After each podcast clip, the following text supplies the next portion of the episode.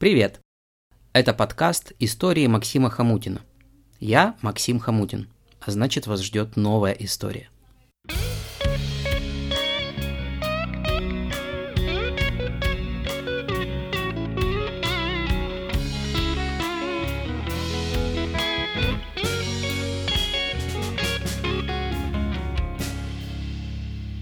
Приятного прослушивания.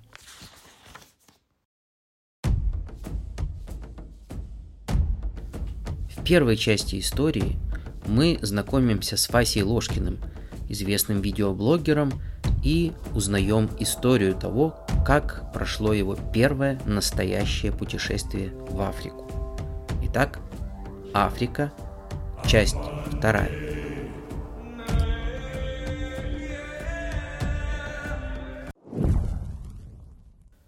Ранним утром мы вместе с ДМБ и Васвой подготовили каяк и погрузили туда наши рюкзаки. На мой вопрос к Васве, где его вещи, он стушевался и сообщил, что не плывет с нами. Боюсь воды с детства, да и место в лодке только для двоих. Отступать было некуда.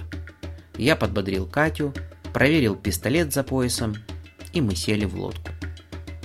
Через два дня мы должны были вернуться на это же место, где нас будут ждать Васва и Дембе.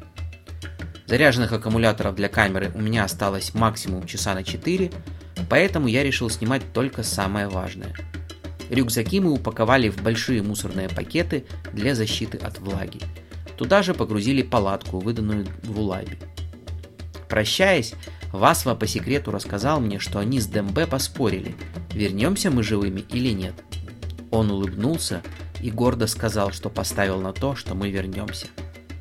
А Дембе на заднем плане перекосил лицо, высунув язык и изобразил мертвеца.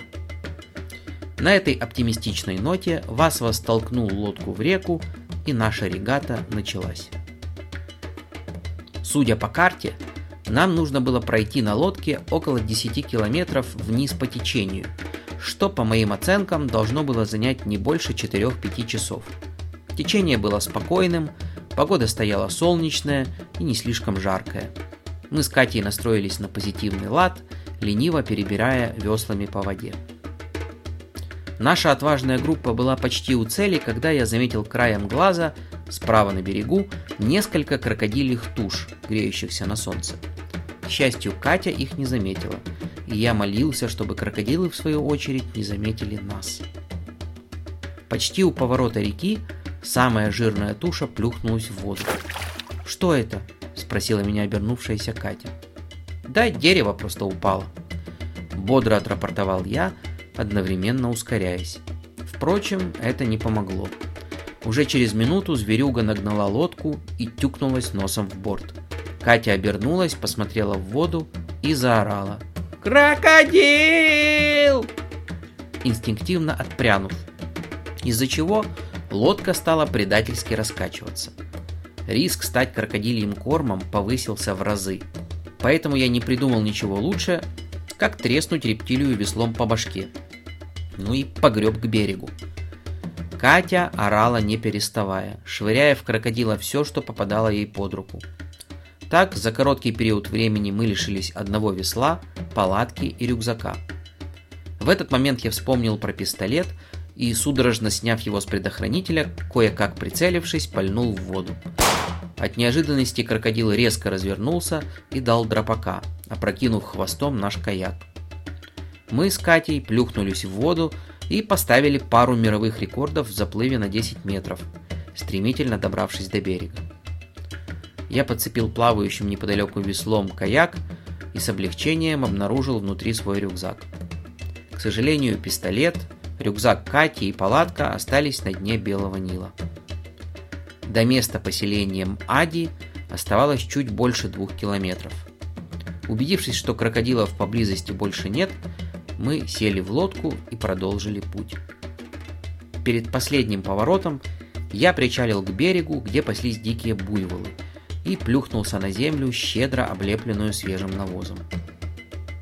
Катя смотрела, как я обмазываюсь буйволиными какашками, взглядом, каким врач смотрит на неизлечимо больного пациента. «Чего стоишь? Обмазывайся давай!» — крикнул ей я. «Или ты хочешь, чтобы тебя сожрали каннибалы?» Два раза повторять не пришлось. Секунду спустя Катя с усердием достойным восхищения купалась в навозе, тщательно нанося его на волосы и лицо. По итогам приема грязевых ванн, две ходячие кучи говна, окруженные роем мух, погрузились в лодку и торжественно отчалили от берега. Я надеялся, что теперь наша пищевая привлекательность для аборигенов упала до нуля. Наконец, мы дошли до излученной реки в непосредственной близости от места обитания Ади. На берегу нас уже ждала группа аборигенов с копьями. Видимо, вдоль реки у них были расставлены дозорные. Из одежды на Ади были только ожерелья и браслеты. Я улыбнулся и приветливо помахал туземцам. В ответ стоящие на берегу направили на нас копья. Они просто напуганы, э, думают, что мы боги, все нормально. — доверительно сообщил я Кате. Я вылез из лодки с поднятыми руками и побрел к берегу, выкрикивая на английском фразу «Мы пришли с миром». Туземцев это не слишком впечатлило. Вместо этого они начали кричать что-то, тыкать в меня копьями, загоняя назад в реку. Я заметил, как один из них побежал в сторону поселения, вероятно, за подмогой. Вернувшись к лодке, мы с Катей провели оперативное совещание. Было очевидно, что М'Ади не рады пришельцам, и наше явление цивилизации в виде спонсорского подарка было под угрозой. Я предложил подарить им что-то менее ценное для начала диалога. Возможно, устроить какой-нибудь обмен. Катя начала рыться в моем рюкзаке в поисках потенциального подарка. В этот момент на берег вернулся гонец с еще одним молодым аборигеном – он был безоружен, и я немного успокоился. Туземец помахал рукой и сказал «Привет» по-английски. Я улыбнулся в ответ и прокричал «Не бойся нас, мы не покараем вас божественной силой, мы пришли с миром». Парнишка с удивлением посмотрел на меня и сказал «Сэр, мы просто хотели попросить вас помыться, от вас очень плохо пахнет». От неожиданности я сел в реку и спросил, «А «Вы что, не будете нас есть?» Парнишка помотал головой и успокоил меня. «Сэр, мы не едим людей. Мы вегетарианцы». Я облегченно вздохнул. Повезло же нарваться на каннибалов-веганов. Пока мы смывали с себя буйволиное дерьмо, сидя в реке, рядом с нами стоял туземец с огромной палкой – Убедившись, что он не пытается нас ей огреть, я поинтересовался у переводчика, который представился нам как Мукаса, «Зачем палка?» «Чтобы отгонять крокодилов, сэр», — услужливо ответил туземец, после чего мы довольно быстро закончили мытье и вылезли на берег. Настал момент истины. Я попросил Мукасу собрать старейшин для вручения даров и знакомства. В центре поселения на вытоптанном пятачке собралась вся деревня. Я приготовился снимать торжество прогресса на видео. Мукаса стоял рядом, чтобы переводить нашу беседу. Катя открыла многострадальную коробку с камерой и достала подарок. Мукаса внимательно посмотрел на камеру и произнес. «Ого, это что, уже трехсотая модель вышла?» Катя ойкнула, а я от неожиданности завис, но продолжал снимать происходящее.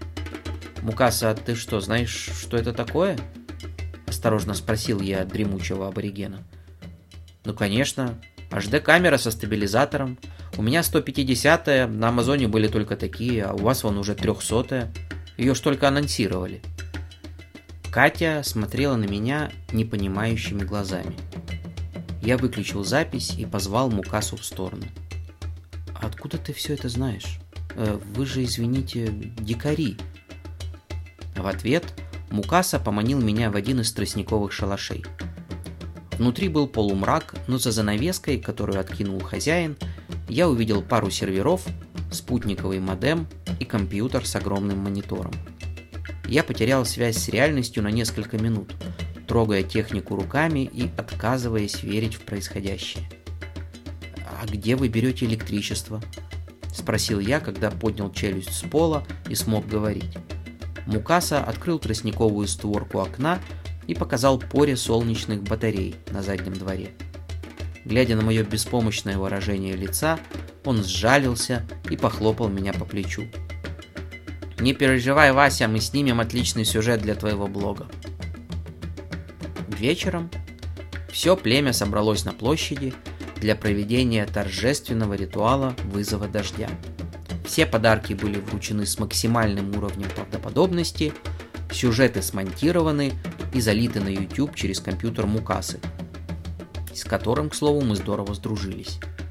Нам, как почетным гостям, отводилась одна из ключевых ролей в ритуале – сожжение соломенной овцы в качестве жертвоприношения. Под звуки африканских тамтамов я, Катя и Мукаса сидели у костра в ожидании нашего выхода и курили местный табак. Я узнал, что Мукаса закончил университет в Кампале и был лучшим на курсе, что объясняло его грамотность. Но один вопрос мне не давал покоя, хотя он был абсолютно бестактным. Но я все-таки задал его. «Мукас, скажи, почему ты решил вернуться в деревню после института? И откуда у тебя столько денег на все это оборудование?» Мукаса сделал длинную затяжку и улыбнулся. «Все из-за моей фермы, чувак». Он поднялся на ноги и потянул меня за собой к краю деревни. Шагая, я удивленно размышлял, как можно заработать столько денег на бананах, а Мукаса, идущий рядом, довольно ухмылялся. Мы подошли к окраине, где стоял самый большой шалаш. От него исходил равномерный гул. За накидкой из банановых листьев обнаружилась герметичная дверь, открыв которую Мукаса выпустил на улицу шум десятков серверов и кондиционеров. Это была ферма Мукаса. Биткоин ферма. Погоди, ты хочешь сказать, что все твои ролики из Уганды неправда? Я возмущенно подскакивал с ноги на ногу, основательно подмерзнув. Мы вызвали такси, но ни его, ни моя машина не собирались приезжать. Макс, мои ролики из Уганды были самым честным из всего, что я делал до этого, ухмыльнулся Вася. Более того, после Уганды я больше ни разу не занимался видеомонтажом. Только настоящее путешествие. Только хардкор. Благо у меня появился состоятельный партнер. А, так вот откуда у тебя средства на все эти безумные поездки. А кто партнер, если не секрет? Вася достал из, из кармана смартфон, нашел нужную фотографию и протянул ее мне.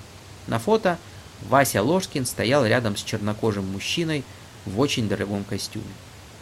Я уже собрался пожать плечами и вернуть телефон, как заметил неприлично большую дырку в ухе у Васиного партнера очевидно от какой-то очень большой ритуальной серьги, и татуировку, идущую вниз от подбородка. Стоп, это что, тот самый Мукаса? Вася кивнул. Подъехало такси. Настало время прощаться. Вась, я рад, что все сложилось у тебя с Мукасой, и ты можешь заниматься любимым делом, сказал я мечтательно, пожимая ему руку. Макс, для того, чтобы заниматься тем, что тебе по душе, никакого Мукасы не надо подмигнул мне Вася. Просто делай это, и все получится. Дверь захлопнулась, и такси умчалось, откусывая фарами фрагменты парка из осенней ночи. «Так это после разговора с Васей ты решил стать писателем?» Гена Сервякин поставил бокал на стол и приобнял свою девушку. «Ну, скажем так, эта встреча оказала большое влияние на мое решение начать писать рассказы», — сказал я уклончиво. «Предлагаю тост Леха Хлопков поднял бокал. За Васю Ложкина, который убедил Макса стать писателем. Ведь без него бы не появились колбасные войны. А что, правда тот завод разрушили бульдозером? Чокаясь, поинтересовалась Лона Дэвис. Ну нет, это Макс приукрасил. Бульдозера не было, да и магов не было, только орки и эльфы. И завод закрыли за долги, а не из-за геймификации. Но история получилась хорошая. То есть Лехе ты нафантазировал бульдозеры и магов, а другу детства пузо, рваные джинсы и все по чесноку? Мог бы хотя бы меня суперсилой наделить какой-то. Гена Сервякин допил вино и притворно насупился под дружный смех. Гена, твоя суперсила в доброте и чуткости. Лона Дэвис чмокнула Сервякина в ухо и прижалась к его плечу. А еще ты смешно сопишь. Последние дрова догорали в камине, За окном уже начинало светать. Сонные такси развозили гостей по домам, а где-то в северной Уганде ферма Мукасы вырастила еще один биткоин.